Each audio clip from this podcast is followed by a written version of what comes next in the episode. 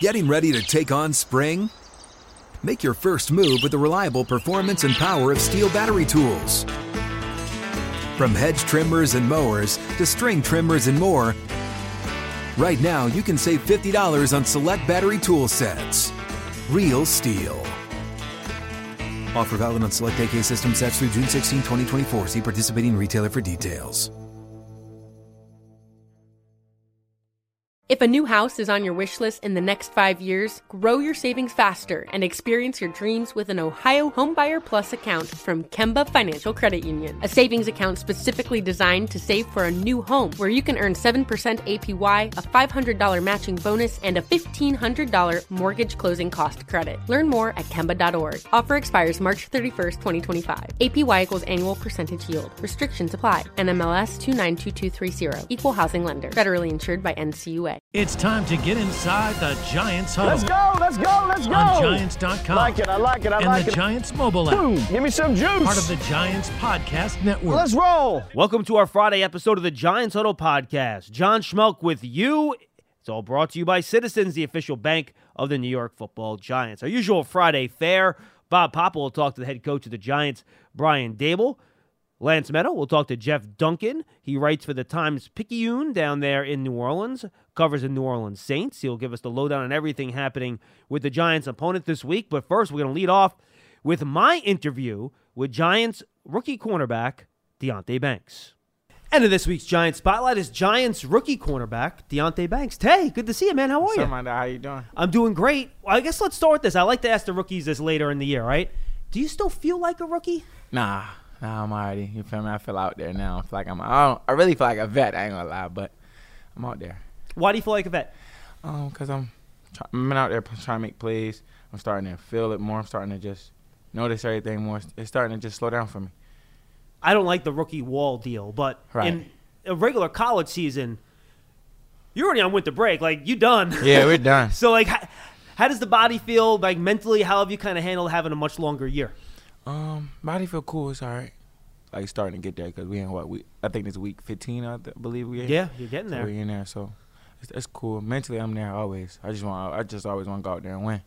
So when Wink talked to the media earlier this week, he talked about how he was very proud of you for all the tackles he got, and he kind of challenged you during the week Yeah, he to, did. to make those tackles. Talk Yeah. about that conversation and, and, and just how that whole thing came about. I mean, just said like you need to go out there and show them, film that you need. They going that that you need to tackle. So I mean that you want to that you that you can tackle. I'm sorry.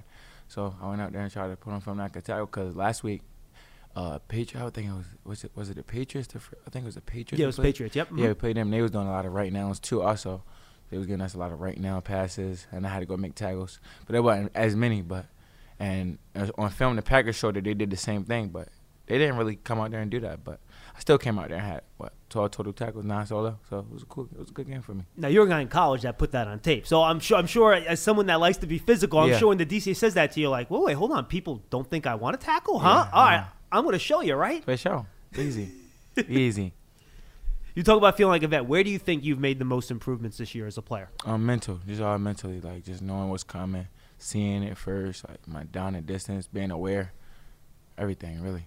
How much of that is the film work you do on these teams before going into the games, and how Mm-hmm. much is it instinctually understanding based on formation, spacing, what a, how a wide receiver is trying to attack you? Um, it's really both because like my coach, Coach Norm, does a great job at like just telling me what's coming, telling me what what to expect, what to what to think right here, the split, stuff stuff like that.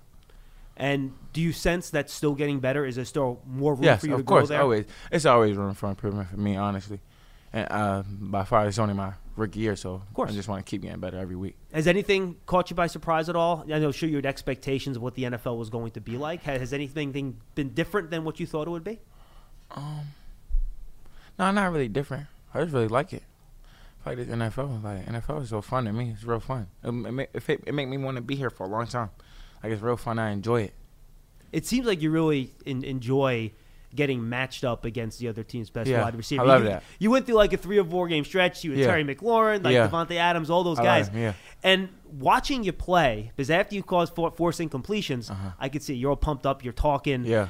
Talk about why that gets you so excited and kind of how you approach those matchups. Um, really, it's just me like going out there playing and just having fun. Cause like me kind of talking and just like me having fun, really. I just want to compete, and I want to make the person I'm going against, the receiver, I want to make him p- compete well too. So let's just both compete out there and let's see who's going to win. Do you like to travel with Yeah, one guy? I love to travel. I love to travel. Why? Um, just cause like I feel like if I can take the number one out of the game, then we basically playing like ten on nine. We basically playing for ten on nine, so I feel like it, it kind of like helps our defense out. I don't want to use the word easy because none of this is easy. Yeah, no, no. Do you like sticking with the one guy because then you kind of figure out what he's trying to do and his tendencies throughout the game, or is it easier to play one side and then kind of figure out what guys are trying to do on that side of the field? You know what I'm saying? Um, I like to really just travel. I, re- I really would like to travel. I also like playing left or right. Like it's cool, but I, mean, I didn't done both, so it don't really matter which one I can. do. I can do both, so it's whatever, really. Now the fun thing about traveling, you also have to play inside then sometimes Yeah. too, right? When the guys go into the Yeah. slot, what has that experience been trying to figure out? I know it's still corner, but it's kind Yeah. of a different position. Yeah, it is a different position. It's really um, it's to be honest, it's more it's harder because it's it's more space inside. Two-way go, right? Two way go, yeah. It's more space, so you really got to be on there, like on your keys and get get in and out of your breaks.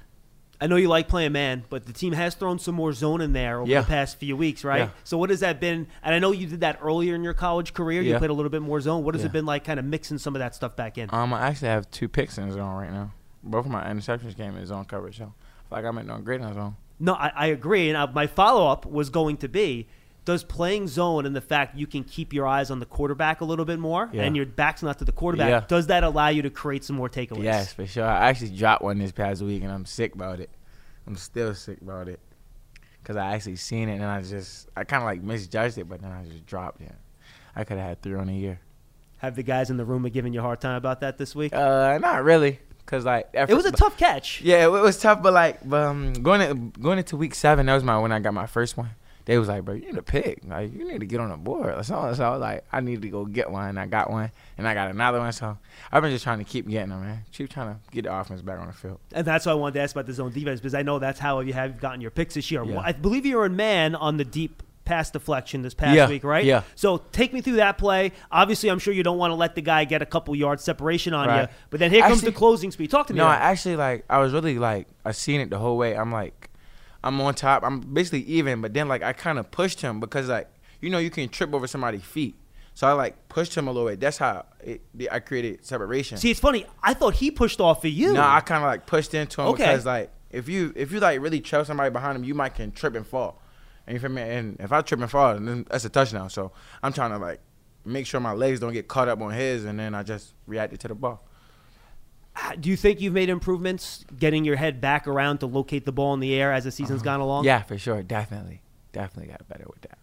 How do you know when the ball's in the air? Are you looking at the wide receiver's face? Or are you looking at his hands? How do you know when the ball's actually in it, the air so you know when to turn? Look at the receiver really. You look at the eyes. Like sometimes eyes get big, or if he if he look, I look. So if he turn, I turn.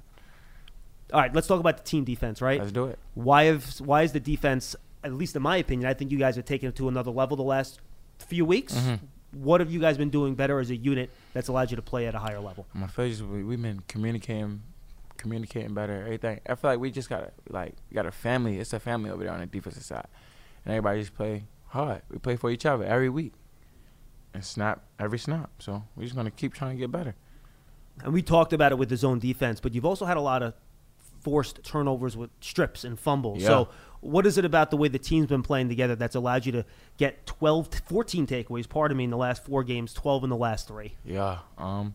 Really, just been trying to. And we emphasize like, bro, we need to get turnovers because we want offense to get out there and get more chances on on trying to score because we need to win.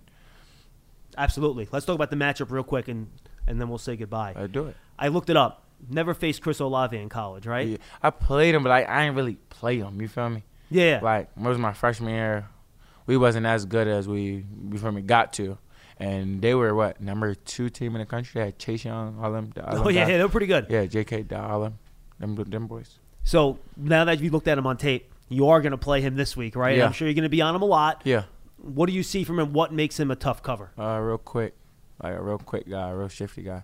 He know how to track the ball down the field real well, like real well. You know how to go get it.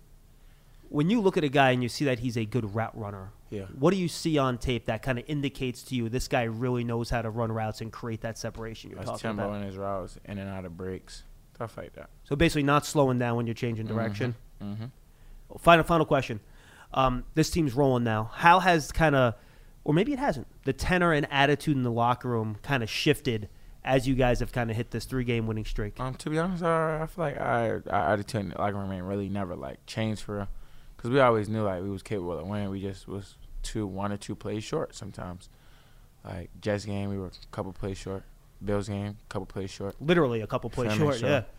It's just like we just gotta finish our plays, and now we've been starting to finish, and we're starting to get. You feel me? We're starting to win.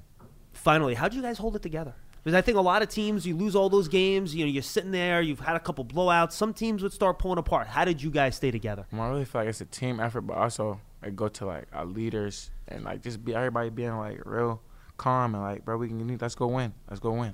Everybody not we not out there moping around like even though we was two and eight, I was, we was two and eight. Everybody not moping around. We trying to we still out there trying to go we get a win. That's all we trying to do is get a win. By I feel like we said by clearing all this out, like everything went- everything will be fixed by just going to go win. So we've been trying to win. And you win by taking one play at a time and just doing your job, right? Yeah, yeah. Hey, good next stuff, play man. I, menta- next I, play mentality. I appreciate it, man. Thanks so much. Always Good luck today. appreciate you, my Thank you. guy. You love turf. You're good at it. So you start a turf biz. Business grows, your savings grow. Become the most celebrated name in turf. Are you ready for all that life brings?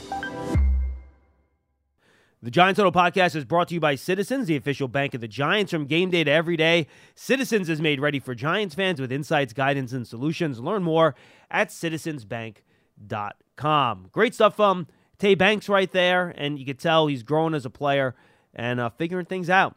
Uh, all the talent in the world as he continues to play, he's continue to get better and hopefully at some point turn into a shutdown cornerback. All right, let's turn our attention to the opponent. Jeff Duncan covers the Saints. Lance Medows spoke to him. The Giants and Saints meet in New Orleans for the second time in three seasons Sunday. Big Blue won the last matchup in week four, 2021, 27 21 in overtime, thanks to Saquon Barkley's walk-off touchdown. This time around comes much later in the season with postseason implications on the line as the Saints still battling for their division title, the Giants trying to keep slim hopes alive for a wild card spot. And to help break down the Saints, we're now joined by a man who covers the team and serves as a sports columnist for the Times Picayune, NOLA.com, as well as an analyst for WVUE Fox 8 TV in the Big Easy, none other than Jeff Duncan. Jeff, you got Lance Medow here on Giants.com. Greatly appreciate the time. Hope all is well. How's everything on your end? Everything's great, Lance. You know, we're entering the final month of the season, so we're kind of in the stretch run here. And Roger Goodell's got to be happy. The league office got to be happy because that seems like every team in the league is still alive now, uh, going to the last week of the season. Absolutely. Parity defines the National Football League, and it is front and center here in the NFC. So let's start with the Saints from a big picture perspective, Jeff. They brought in Derek Carr this offseason. I think the goal was that would hopefully stabilize the quarterback situation. Mm-hmm. You look at the offensive numbers, they haven't necessarily jumped off the page. I know Derek Carr is still battling multiple injuries, but how would you best assess the state of the Saints offense right now as we're pretty much late into the season? Yeah, I'd say it's been very disappointing, Lance. Uh, the, the team's been kind of riddled with inconsistency.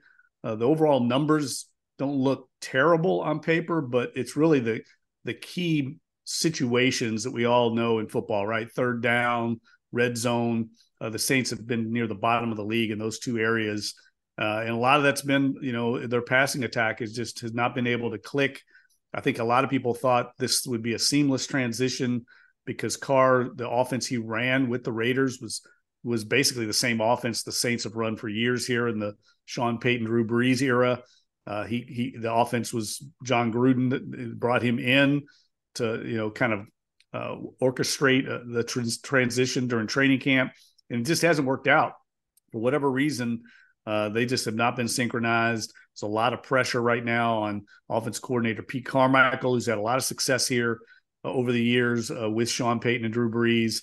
And fans have uh, really, really turned this into kind of the old pre Sean Payton, Drew Brees days, uh, where I, I covered the team back in the day with Jim Haslett and Aaron Brooks. Uh, it's been a lot of boo birds out in the dome, and I expect there's going to be a lot of Giants fans down here for this game because I think there'll be a lot of tickets available for them if they want to travel. Speaking of the environment, it's interesting, Jeff, because you were going back into the archives since Drew Brees retired, going back to 2021.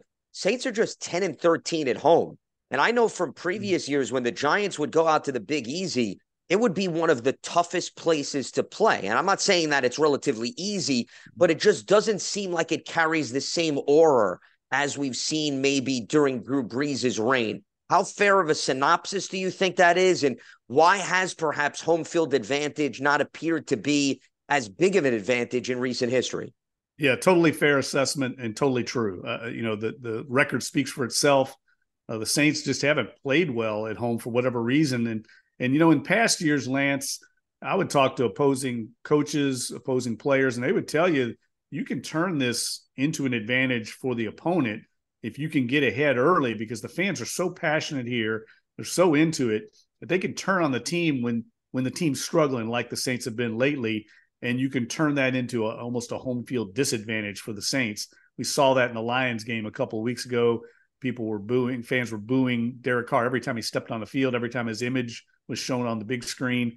Uh, so it's turned into kind of a negative uh, situation. I think there's also a little bit of human nature here at play. Complacency sometimes when you play at home, you tend to let down. You think you're going to play better at home, and the Saints just have not been able, especially offensively, to put it together uh, here in the Superdome. And I've seen it here where it's definitely a 12th man. Uh, the opponent can't even hear themselves call plays. They have to go to, uh, you know, hand signals to call plays. It hasn't been that way this season. Alvin Kamara was suspended for the first three games of the season due to off the field issues, and he leads the team in scrimmage yards and scrimmage touchdowns. And they have Chris Olave. I know Michael Thomas is on IR right now. They brought back Jimmy Graham. Taysom Hill. It's not as if Jeff on paper, this team is lacking weapons. I guess what I'm getting at is hmm. if Kamara missed three games and still leads the team in both of those categories, what does it say about the production from the personnel around Derek Carr this season? Yeah, that, that's exactly right. They they thought Derek Carr would come in and just be able to kind of manage the games and, and not have to carry the team the way, say, Drew Brees did back in, in his days and it hasn't turned out that way. The running game has never really materialized. The the only really consistent aspect of the offense they've had, Lance, is is Taysom Hill package and Taysom Hill when he comes into the game. He's been kind of the MVP. Uh, Kamara's numbers are are off the charts again. Uh, that's because of usage. They're having to use him so much and lean on him. They're trying to lessen that load. And he's still a terrific player, but I don't think he's the same Alvin Kamara we saw 2017 18 when he came into the league. I think the miles have added up on him. I think his longest carry this year is 17 yards. They still don't have really an explosive run. And that's been a big a big disappointment because it's put a lot more pressure on that passing attack and it just hasn't worked out. They just been so inconsistent. And you mentioned no no Rashid Shaheed for a few weeks. Uh, Mike Thomas has been sidelined, so it's even more inconsistent and less dangerous, I think, without those weapons. Shaheed is their deep threat. Taysom Hill, as you mentioned, Mr. Versatility, and he had a very productive game against the Giants back in 2021 when it seemed like he was playing bumper cars with Big Blue en route to getting into the end zone. As we're recording this here on Thursday, both of those two players I mentioned are on the injury report, and both of them missed the last game against Carolina. So, Jeff, how would you best assess their status for this upcoming game in terms of them being back out there for Derek Carr and company? Well, I think Taysom Hill is definitely going to play. I, I, I, think he would have played last week if they needed him to, but I think they looked, frankly, at, at Carolina and felt like this is a week we can rest him, get him ready for sure. the stretch run, right? Uh, Rashid Shaheed had a little bit of a setback in his in his quad injury. I think he's much more questionable, uh, but but he has made progress. So I think he's going to probably end up going down to the wire with him, and he adds a huge a huge playmaking threat for this offense. I mean, he's one of the fastest players in the league. Uh, he really contributes almost all of the explosive plays in this offense. Uh, so he's a big loss when they don't have him. You can see the offense really bogs down, becomes very much a move the chains type of possession type of attack. Uh, when he's there, they, they've got the home run ball. Interestingly, though, Jeff, even when he's been on the field, though, I'm curious because I mentioned off the top Carr has been banged up this season. Not an excuse, just the reality of the right. circumstance. And how many games has he not been able to finish where somebody else has had to come in, whether it be a head injury, rib injury, shoulder injury? How much has that limited his ability to employ the deep ball within this offense and give this offense a little bit additional explosion? Well, it, it's had to be a contributing factor. We've noticed the three his three worst games of the season, Lance, have all come in games after he left the previous game with an injury. So I think you know that's not coincidental, right? Now he did he was able to uh, connect on a 44 yard play last week in the fourth quarter, kind of opened things up with A.T. Perry, who's a young rookie from Wake Forest, who's coming on right now. Uh, a, a, guy that I think will have a brighter days ahead in this offense. But he's a rookie, and we all know rookies. Uh, you know, there's a lot thrown at them young in their early in their career. So I, I just think it's a work in progress. I mean, Carolina's kind of playing out the string here, and the Saints had 39 passing yards with nine minutes left in the game. I mean, that's not good enough. The standard here that the fans have seen from the Drew Brees, Sean Payton days, uh, you know, they they they recognize that. They recognize it's not good enough right now, uh, and and also the context of who your opponent is certainly factors into I think the anxiety level of the fan base. They only had 207 total yards in that entire game that you just referenced. And they also got a special teams block that returned for a score. Mm-hmm. So I think that's important to note. It wasn't just the offense. But what I have noticed, Jeff, last two games, seven of eight in the red zone. And I would think that's pretty encouraging in terms of their ability to at least finish drives or capitalize when they're inside the opponent's 20. Any positives to take away from that? Or what do you think the product of that latest production is? Well, they worked extra hard on that. They actually implemented a lot of red zone, extra red zone work into their weekly practice schedule. Usually, as you know, the way the NFL works, uh, red zone's almost always uh, on Friday, late in the week. Uh, the Saints started incorporating red zone drills uh, on Wednesday, and I think that extra work's paid off. And I also think they're implementing some new personnel. I mean, Jimmy Graham we wondered why they signed him when they did. I mean, he's 36 years old. He's the oldest player on the roster, and he was a healthy scratch for weeks. Fans, of course, he's a very popular player locally. He's been incorporated more into the red zone packages, and he's still six seven. He can still kind of uh, use that big frame to make plays in the end zone. We saw that last week. I think if you're the Giants, I'm sure Wink Martindale, they're going to have uh, you know a lot of eyes on Jimmy Graham, especially in the red zone, because that's become a go-to guy for Derek Carr. We're talking with Jeff Duncan. He covers the team, serves as a sports columnist for the Times Picayune, NOLA.com as we're previewing Giants Saints coming up here in week 15 in New Orleans. I want to flip the script to a little drama that seemed to come out of the last game, Jeff. And you know, the media always loves to read into sideline interactions and so forth. We've right. been dealing with it here in New York. No, Erik McCoy, the center of the team, got into a little bit of a rift with Derek Carr. And I, I believe Dennis Allen was asked about it at a few pressers this week. Is that just a sign of frustration boiling for this team? Is there bad blood that has been carrying over to performance? What do you make of that at all at this stage of the season, at least? Yeah, clearly frustration uh, being being like uh, displayed there from Erik McCoy. You have to know Erik McCoy, Lance. I mean, he's a team captain, very mild mannered guy. I've never seen him act like that, especially toward a teammate. Uh, so it was very unusual. And if this were just an isolated incident, then I think everyone could explain it away as to the emotions of a competitive football game. But it's happened multiple times with Derek Carr this season. We saw it earlier in the year with Chris Olave on the field. And it's just so jarring to see, especially in the wake of watching Drew Brees operate here for a decade and a half, where he was, he his body language was uh, in such, com- he was always in such command and never really he always had a poker face. He never showed whether they were behind 21 points or ahead 21 he never changed expressions. So to see this i think for the fans it's also created a lot of anxiety. I don't think there's a bad blood. I do think there's a little bit of a disconnect.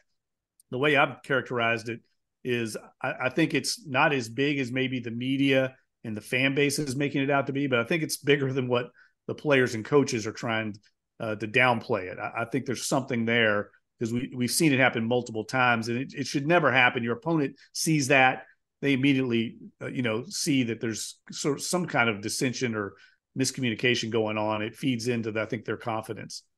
Especially since the relationship between the quarterback and the center is so key, as you could attest to with respect to every team in the National Football League. I want to go to the defensive side of the ball. I think there are two statistics that jump off the page and for not very good reasons. Number one, Jeff, is the run defense. They've given up over 200 rushing yards in two of their last three games to the Falcons and the Panthers, even though, as we talked about, they cruised past Carolina in their last game. And the sack numbers for some reason. Huge disparity 48 last season, top five, 23 this season. They're tied with the Giants, right near the bottom five of the league.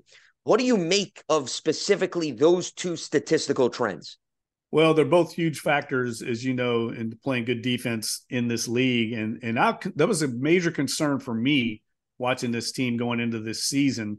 Uh, the the sack numbers were a little, uh, I think, misleading last year because if you looked at the the advanced analytics on the team, pressure rate, uh, you know, hurries, all those other numbers, the Saints were down near the bottom of the league. For some reason, they had a lot of sacks, but they were uh, in just day to day pressure in in the games. They were not showing up. And they're a little long in the tooth up there. I mean, they lost some guys in free agency. David Onyemata, Kaden Elliss in the front seven went to Atlanta. And then, you know, Cam Jordan has really seen his production drop off as he's gotten late in his career. Demario Davis also late in his career, you know, as the main linebacker. So I think some of these things have all played a factor there. And their pass rush, they've had to lately send more blitzes. They used to just get home with four and that has not worked. So we've seen Dennis Allen adjust. And last few games, we've seen them sending their linebackers and even their defensive backs more after the quarterback to try and generate pressure. And I expect that'll be the case this week with Tommy DeVito. Yeah, I'm glad you went there, Jeff, because the Giants actually did not give up a sack in their last game on Monday night, which was a bit of a pleasant surprise given quarterbacks of the Giants, all three that have played this season, have been sacked 69 times. So I think you somewhat answered my question in terms of Dennis Allen's approach this season. But if you're the Giants' offensive line, who then is the guy to watch out for up front? Is it Carl Granderson? Is it somebody else, especially with, as you mentioned, Cam Jordan's getting up there in age? He only has two sacks. Who should the Giants pinpoint that could perhaps wreck the game up front?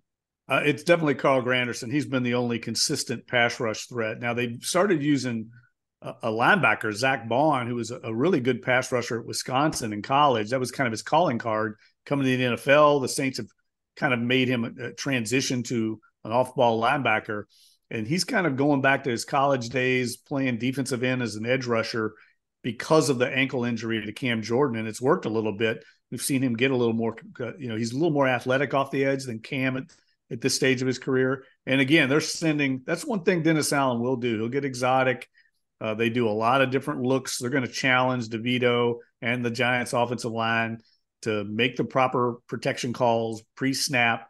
Uh, they like to, you know, look like they're coming and then drop back into coverage. You won't know really who's coming, who's going. That that was a key play for them last week against the Panthers when the, the Panthers had first and goal at the one, and Carl Granderson dropped into a zone blitz right into the line uh, of of vision for uh, Bryce Young, and he wasn't able to find a receiver because of that. So that that'll be a challenge for DeVito. But if they can hold up with their protection calls, uh, they should be able to to have time. It's just a matter. The strength of the Saints defense is their pass coverage. They're excellent in the secondary. I think they lead the league in, in passes defense. They play very physical, sticky coverage. They get away with a lot. I think a lot of this game will come down to how does the officiating crew call it. If they allow the Saints to get physical and reroute uh, the the Giants on the perimeter, uh, it could be a long day for the Giants offense. If they start calling it and force the Saints to back off, it'll be a little bit easier for them. I guess both teams will be studying up on the officiating crew and their tendencies before this game, to your point. And the secondary, Jeff, as you pinpointed, has been outstanding. And I think it's impressive considering we were just talking about they haven't been getting home with an overwhelming amount of sacks. And you look at the injured reserve list, they've got Marshon Lattimore, one of their best corners. They've got Marcus Maye, another great defensive back, who are sidelined. Yet, despite that, I know Paulson Adebo and the Honey Badger are having great seasons, but what does it say about the depth, Jeff, of that unit that the production hasn't fallen off, even though they're not 100% healthy on the back end of this defense? Yeah, it's really been the strength of Dennis Allen his entire time he's been here, all the way back to his defensive coordinator days. That's what he was. He was a safety at Texas A&M. It's kind of his bailiwick is defensive uh, secondary coverage, and they've been excellent. I mean, they ride uh, defensive uh, backs, they they ride the receivers into their routes. They're right on them. I mean, they lead the league in defensive pass interference too.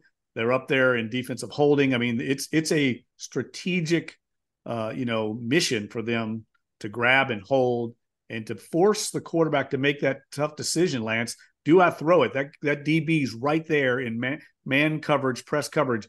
Do I throw the ball even though uh, he's man to man, and and they make it difficult. They tr- they try to disrupt the timing, and they do a very good job of it. I mean, Bryce Young was overwhelmed last week, uh, and now Carolina is very limited in the perimeter core, uh, but it's been the calling card for this defense. And look, they'll give up a, a few penalties, they'll give up a few big plays, but they're not going to change the way they their style of play. It's it's been successful for them for a number of years.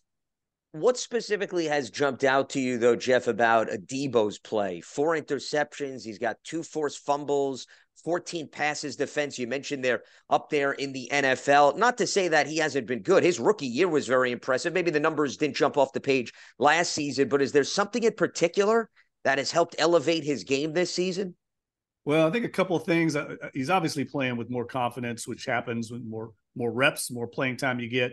But also, look, he, he, teams have been going at him because they don't go at Marshon Lattimore. They they choose to go and challenge Adebo, and he's risen to the occasion. And I would say this: I have I have to say this. Uh, you know, it's only fair to say. I mean, but the Saints have really been fortunate in their schedule this year. I mean, they they have not played very many elite quarterbacks. I mean, the schedule has played out in their favor. I mean, maybe the best quarterback they played all year is Trevor Lawrence. Uh, they've avoided the Patrick Mahomeses, the Joe Burrows. Uh, so they've and they played a lot of backups, like a lot of teams in the league. I mean, they'll get another one this week in in DeVito. So it it really has been a fortunate kind of uh, coincidence that they've played a lot of young rookie quarterbacks, and and and this is a veteran defense, and they've been able to kind of I think confuse these guys. And Adebo has gone taken that step, Lance, from you know, maybe just knocking down the ball now to making the play on the ball. And I think that's come from from just sheer confidence. You got me thinking, Jeff. It's interesting because if you would have told me that we'd have two years in a row where the NFC South would all be hovering around 500, I would have told you you're crazy. Because normally, as you know from covering this team in this division for so long, when Carolina went seven, eight, and one several years back and won the division, the next year everything was back to normalcy. So I, I, guess what I'm saying is, and you brought up a great point about the context of the caliber of the opponent, which I think is important when you look at record and stats. But how surprised are you that maybe we all thought it was going to be the Saints, but that no one in particular has been able to capitalize or separate themselves from this division overall this season? Yeah, no, look, I I think everyone else in the division has kind of played like I thought. Although I thought Carolina would be much better. That that's been a, a really big disappointment. I I saw them play last year and take some steps. I thought Bryce Young would they would take it to the next level. But if you look at the big picture, Lance, uh, we, we've seen a lot of kind of legacy quarterbacks retire in this division. Matt Ryan, Drew Brees, sure. Tom Brady for the short period of time he was there. They moved on from Jameis Winston. He's now in New Orleans. So it, it happens in this league, the cycle, right? Uh, that, that these organizations are going through. Bryce Young starting a new cycle in Carolina, and they're going to obviously have to go to a new uh, coaching staff next year. So uh, the the turmoil is taking its toll, I think, on the key key players in, in the league, the quarterback and the head coach. We've seen a lot of turnover uh, in the in the division the last few years. Uh, and look, I think this this week's game is interesting because the Saints and Giants I would say are two of the more disappointing teams in the league. I, I think expectations were much higher. If you can correct me if I'm wrong, in New York, with after making the playoffs a year ago, and the way the start, uh, you know, materialized for this team, and the Saints, I think definitely thought they were going to win this division, dominate the division, and and be back in the playoff hunt. It just hasn't played out uh, because of some of the factors we've talked about with Derek Carr and the offense. No, I think that's a very fair synopsis. Though, with the parity of this league, here we are where everybody is still mathematically alive and keeping their head above water. Before I let you go, Jeff, I want to bring special teams into the conversation. Both teams actually are on new kickers. I know Blake Grupe started the season for the Saints, but the Giants had an injury to Graham Gano and Grupe a rookie, but he has missed seven field goals. And if my facts are right, missed a 29 yarder in the last game. They moved on from Wil Lutz. They reunited him with Sean Payton, trading him to Denver. What have you made of Grupe's performance? And if this game is tight, how confident is this team right now that he could step up in crunch time and deliver? Well, the decision to keep him was somewhat surprising and certainly was controversial because Wil Lutz had made a lot of big kicks here uh, I think there was some finances that played into that. Wil Lutz being a veteran You can go to the rookie and Grupe. And Grupe kicked very well in preseason. And he's kicked for the most part pretty well during this year, but he's missed two short field goals. I think I think the league, the entire league, Lance, has only missed four field goals under 29 yards, and two of those are by Blake Grupe. So certainly those are disturbing. You you have to make those gimmies, especially when you play the way the Saints play, a lot of close games, defensive minded uh, head coach. Uh, you rely on those special teams. Uh, I think there's got to be a little bit of a crisis of confidence with him. Now, Dennis Allen said the last miss uh, against the Panthers was really due to a whole operation. The snap was bad, the hold was bad, uh, but they've got to get that down. Obviously, when you play the way the Saints play, uh, you, you're going to play a lot of close games. In many ways, this team reminds me of the old Jim Mora Saints with uh, Morten Andersen. You relied on the defense, the dome patrol, and the field goal kicker to win games. So he's got to step up. I like Grupe. He's got the demeanor you need. He's very even keeled. I don't think he he misses a kick. I don't think it carries over to the next kick. Uh, but certainly, uh, you know, that last one that he missed last game was, I mean, it was a wiffle ball. I think it was not close to going through. And I think everyone in the dome was like, oh, here we go again. Another, you know, another kicking carousel here in New Orleans. And it's amazing to your point, the evolution of the Saints. We've looked at New Orleans all these years, lighting up the scoreboard. Now it's more of maybe a defensive, mm-hmm. special teams minded team. But hey, whatever gets the job done in the NFL, that's all that matters. There are no brownie points like in college football. He is Jeff Duncan, covers the Saints, sports columnist for the Times Picayune, NOLA.com, as well as an analyst. You can see him on WVUE Fox 8 TV in the Big Easy. Well, Jeff, greatly appreciate the time and the inside. Always great catching up with you and enjoy the game this Sunday as the Giants and the Saints go head to head. Thanks, Lance. I'd love to see another shootout between like Eli and Drew Brees, like we saw a few years ago here in the Dome. But I don't think we're going to get that one this week. So let's hope it's just a close one and both teams are in it down to the stretch. Yeah, I'd be very surprised if we get 13 total touchdowns. But Jeff, hey, it's the NFL. You never know. And all of a sudden, that game was decided, by the way, for people who want to recollect by a field goal off yep. a special teams penalty, by the way, which I don't think a lot of people remember. Jeff, always a blast. Thanks again for coming on. Appreciate it. My pleasure, Lance. Thank you, buddy. You're ready for a change. Payday comes early with Citizens, so go to that retreat. New you moves to the country. Now you're raising goats and launching a lifestyle brand. Are you ready for all that life brings? Giant fans love a winner. It's why they love Citizens, named a 2022 Best Bank in the U.S. by who else? The Banker. As the official bank of the Giants and sponsor of the huddle, Citizens is made ready for fans of Big Blue. Learn more at citizensbank.com. Great stuff from Jeff Duncan there with Lance. We thank them a lot for a deep look at the Saints. Now for some Giants talk. The voice of the Giants, Bob Papa, with the head coach of the Giants, Brian Daboll. The Giants take on the New Orleans Saints in New Orleans. As always, we're joined by the head coach of the New York Football Giants, Brian Daboll. And coach, obviously your team came off that emotional win on Monday night. Um, gave them a little time off on Tuesday. How was sort of the focus coming back to work on Wednesday and throughout the week? Yeah, consistent. Um, you know, short week, so a lot to do for the coaches, for the players, but uh, been consistent approach all year. Um, you got to make sure we we're doing the things that we need to do to give ourselves the best chance. Coach, um, obviously, you know there's a little jolt of life here, right? You go, you've won three in a row, and I, I, I talk about this all the time. If you walk through the building, especially on game day, if it's a home game, and even the messaging for a road game is one and zero. Oh. Um, the players just staying focused on this game and this game only. You got to be proud of the way your team has sort of adopted that mindset and, and kind of stayed the course.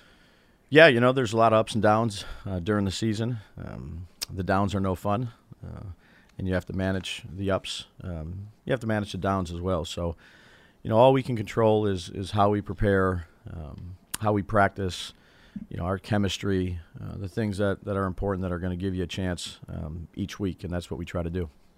Coach, when you take a look at this football game today uh, against the Saints, this is a team that uh, plays really good pass defense. Their numbers in all the important categories are off the, off the charts. Um, 16, 16 touchdown passes allowed, 14 interceptions, quarterback completion percentage, and all that other stuff. Um, so obviously, the run game is always important for your football team, but – what makes their defense such a challenge, especially when it comes to the pass game?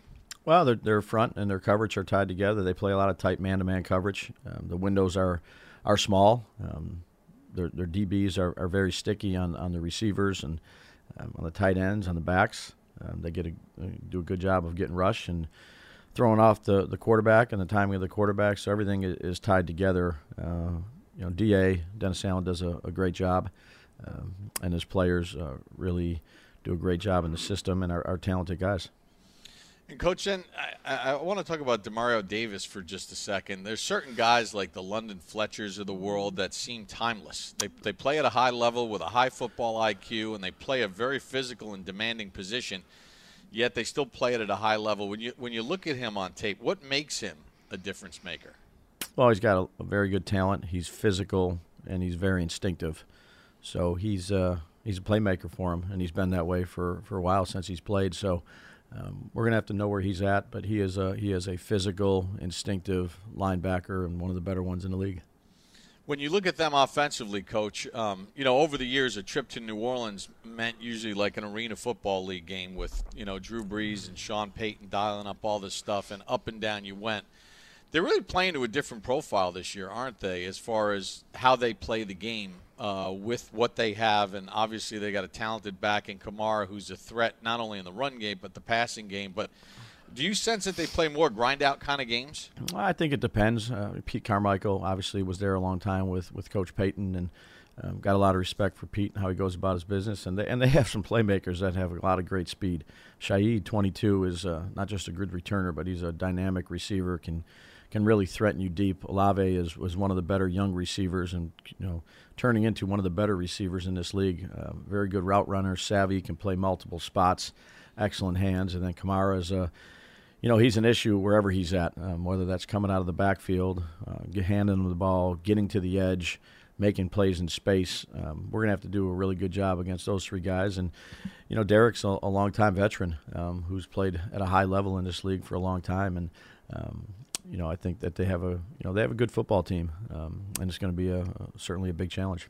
Final question, Coach. Um, I know you prepare for crowd noise. That's just part of the weekly NFL process. But going into this building, it's an older stadium. It's a lot of concrete. Uh, it's smaller footprint than a lot of the big new stadiums. Is it different with the noise issue in that stadium than maybe other places? Yeah, I mean it's a great environment. Um, and those fans down there they, they get loud and it is it is loud. So you know we've we've tried to prepare ourselves the best we can. Um, you know we're going to have to do a good job with our communication particularly when we're on offense but also on, on the defensive side and in the kicking game.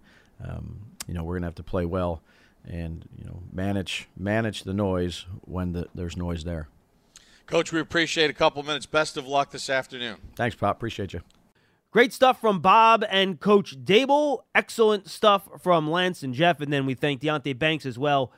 Fun interview with the Giants rookie starting cornerback, talking about his progress this year and how well the Giants defense is playing. Thank you for being with us on this episode of the Giants Huddle Podcast, brought to you by Citizens, the official bank of the Giants. Giants and Saints Sunday at 1 o'clock. Thanks for being with us. We'll see you next time, everybody. If a new house is on your wish list in the next five years, grow your savings faster and experience your dreams with an Ohio Homebuyer Plus account from Kemba Financial Credit Union. A savings account specifically designed to save for a new home where you can earn 7% APY, a $500 matching bonus, and a $1,500 mortgage closing cost credit. Learn more at Kemba.org. Offer expires March 31st, 2025. APY equals annual percentage yield. Restrictions apply. NMLS 292230. Equal housing lender. Federally insured by NCUA. Hey guys, back at the playground again, huh? Yep. You know what this playground could use? A wine country. Heck yeah, and some waves so we could go surfing. Oh, yeah. ah, love that. A redwood forest would be cool. I'm in. Ah, ski slopes. Let's do it. Um, can a girl go shopping? Yeah, baby. Wait. Did we just invent California? Discover why California is the ultimate playground at visitcalifornia.com.